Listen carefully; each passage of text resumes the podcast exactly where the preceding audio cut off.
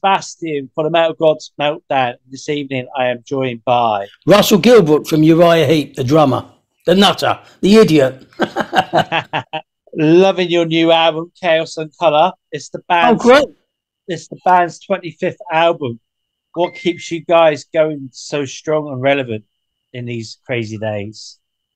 Well, I think, you know, I mean, Uriah Heep has never stopped, even though we've had a few different members over the years for various uh, reasons. But, um, you know, it's the music, the connection from uh, the band with the fans. So, therefore, you keep on writing new music and touring uh, 64 countries all the time, year in, year out. And before you know where you are, you're 50 odd years down the line, which is what we are. So, it's really creating, writing great music that has a connection with our fans, and the fans keep buying it and want to see us play. So we just to keep the cycle going. So, Chaos and Color is an apt title for what's been happening over the last few years with lockdowns, etc. I'm guessing yeah. a lot of inspiration has come from those crazy days. Well, yeah, a little bit actually. I'm not not a hell of a lot. What just happened was it's the first time ever that because of the lockdown situation and everything that was going on, everyone was forced to just get their heads down and do some writing, and um, which isn't the the hundred percent um, usual way in which uh, Heep operates. But um, in this situation, we had no choice. Our heads went down. Loads of ideas were written, brought to the table, and the result was chaos and colour. But the uh, depressive time that we were in. Um, which was very depressive, being a touring band that earns their money playing in front of fantastic people all over the world. When that's taken away from you, um, it can hit you very hard, which it did for us. Um, but what came out of it was this wonderful album, great music, uh, and we're very excited about it. Yeah, it's brilliant. And the album is full of positivity and does have an uplifting feel. We asked this question a lot probably, but if you could choose your favourite track on the album today, which one would you choose? My one. Any of my ones. um, I don't know. I mean, a good thing about most of the albums, to be honest, with Heep, is they cover a nice spectrum of music. It's not necessarily one dimensional. Now you've got your your ballady ones, your proggy ones, your sing along ones, the hard hitting ones, lively ones. So there's a bit of everything for everyone, depending on what mood uh, they're going to be in to put the track on, connect with the lyrics and the music. But for me, I mean, obviously, uh, you know, I have to pick one my ones because I'm very proud and uh, I'm very happy with them. I love "You'll Never Be Alone." Um, simply because you can shut your eyes, vision the um, this the, the the dream magical story of the child, and the music enhances that and takes you on a nice uh, journey. And I love uh, how the sun rises because of the chorus. So you know, um, Save Me Tonight again. You know that Davey wrote.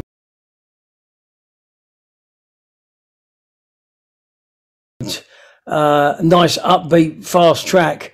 Um, you know, before you know where you are, if you're driving in your car, you're at 30 mile an hour. You get to the second chorus, you're at 60 mile an hour.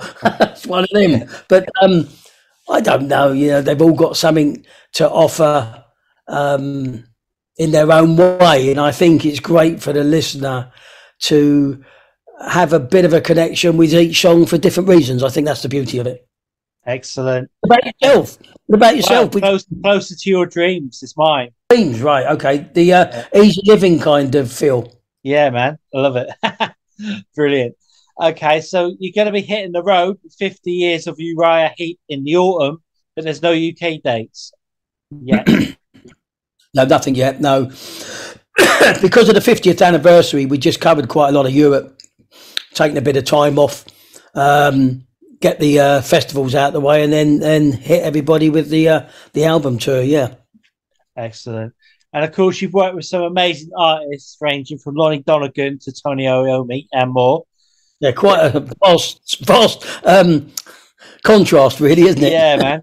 But what would you say has been your career highlight? You just touched one out of the sky. The, the, the good thing about playing with all these fantastic people was that I I was able to draw so much experience out of them all for different reasons. The way in which I have to play music with Lonnie Donegan or Alan Price from the Animals, Zoot Money, and all that lot, that old school R and B skiffle type stuff, is completely different to playing, say, with Tony Iommi, which is dirty metal riffs.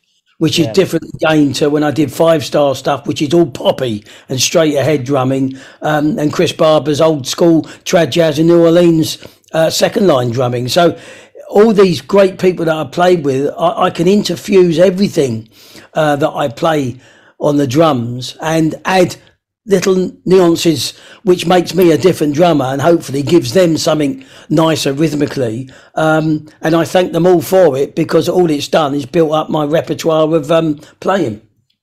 Absolutely. So when you were with five star were you tempted just to go full out drum beast well, we, I had to play what was written back then. Yeah, what was it? Eighty-five, I think. Um, you know, it was a written score by the MD, and I actually literally played the uh, the written the written um, drum part, which you know I don't mind as a session player. You shut up, zip up, do your job, get paid, and go, which is fine. But sometimes it's nice to um, be a bit creative. You know, now because I've got obviously a much bigger name um, through Uriah Heep and various other things people ask me to play on the record, they can't wait for my ideas, and that's really nice because it's it's being a drummer. I've got a zillion ideas when people give me some um, music to play on, and I love being creative. I love bringing out uh, some of the African drumming that I've studied, uh, um, and some Latin drumming, or um, or whatever it might be, because of what we just spoke about with the um, all the um, famous artists that I played with. Um, it gives me a great chance to be very creative with people's music, which is obviously what I prefer to do. But with the five star, I had to play what was written. So, can you tell us then the most outrageous thing you've ever done in the name of rock and roll? Blimey, the most outrageous thing, flipping heck! I tripped over the all the cables and everything trying to get on stage with Alan Price. I tripped over all the cables behind, and uh, I didn't hurt myself, but it was a big loud bang uh, before I got on stage. I was a bit late uh, with my entrance. Um, other rock and roll things. I mean, uh, there are probably a few that probably not worthy of putting on here, but um, um, I don't really know. Really, um, it's all the usual. You know, get too drunk some nights and a bit crazy. Um, I did a session once for a band called uh, The Gods, which was Gentlemen of the Distorted Sound. Uh, they didn't quite get anywhere, but they had a great producer and it was a good um, a good laugh. And the producer, I can't remember his name now, uh, Dennis Charles, I think, he um, had this little trick because one of the songs was quite in your face punky rock. Um, and he couldn't quite get the attitude. So he said, Right, that's it. We'll come back fresh and do it tomorrow. Let's go down the pub. I, I, I think we all need to get pissed tonight. So he went down the pub and he was buying us all drinks, got pissed, said, Right, in the studio, we're in the studio, going to do that track. And that's how, uh, one of the tricks in the trade, that's how we got out the vibe and the attitude for that particular track. So there's all these things that get on, that actually go on in the studio from producers to try and get either the um, the vibe right from the guys playing or a particular emotion or a particular way in which attitude that they want. And they'll pick all kinds of little tricks to try and claw it out of them. But um, outrageous things i'm afraid. I can't really bring any that's um you know worthy i'm afraid. No worries. So going back to the album would it be releasing any more tracks as singles? My track one of my tracks um uh, with uh, i co-wrote with simon um a Hurricane. Hurricane gets released on the 25th on Wednesday. Oh, brilliant. So that's the second thing, which I'm thrilled about. And um, obviously, you know Hurricane because you've heard the album. Yes. um, and I'm thrilled about that because that's really getting a lot of uh, interest, a lot of reviewers and a lot of people in the record company and the producer. They all raving about that track. So um, I'm, I'm quite sort of excited about it. What would you like Russell Gilbrook's legacy to be in rock and roll history? um, just as an ind, the hardest thing to be in the music business is an individual because there's thousands and thousands and thousands of, uh, of people in the business, you know, and a lot of them are really, really good as well.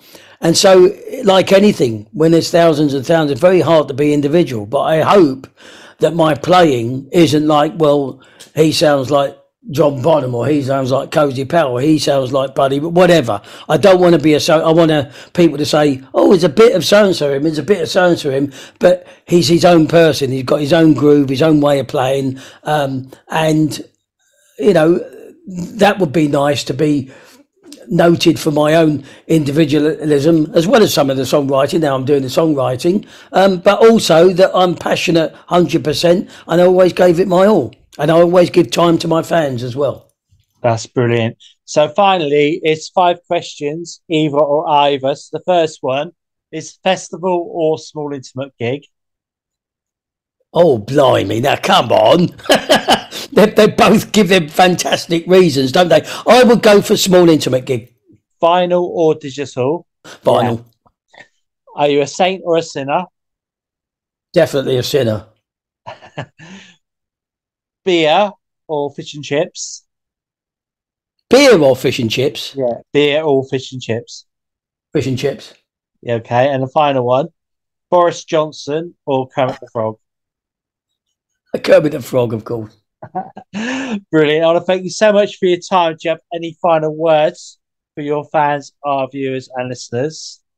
No, I'd like to thank you very much, Sebastian, for Metal Gods for the interview. It's always nice to do an interview. And to everyone else out there, really enjoy Chaos and Colour. Don't be afraid to give the positives and the negatives. We take it on board for the next writing stage. But I hope you really enjoy the album and look forward to seeing you all on tour.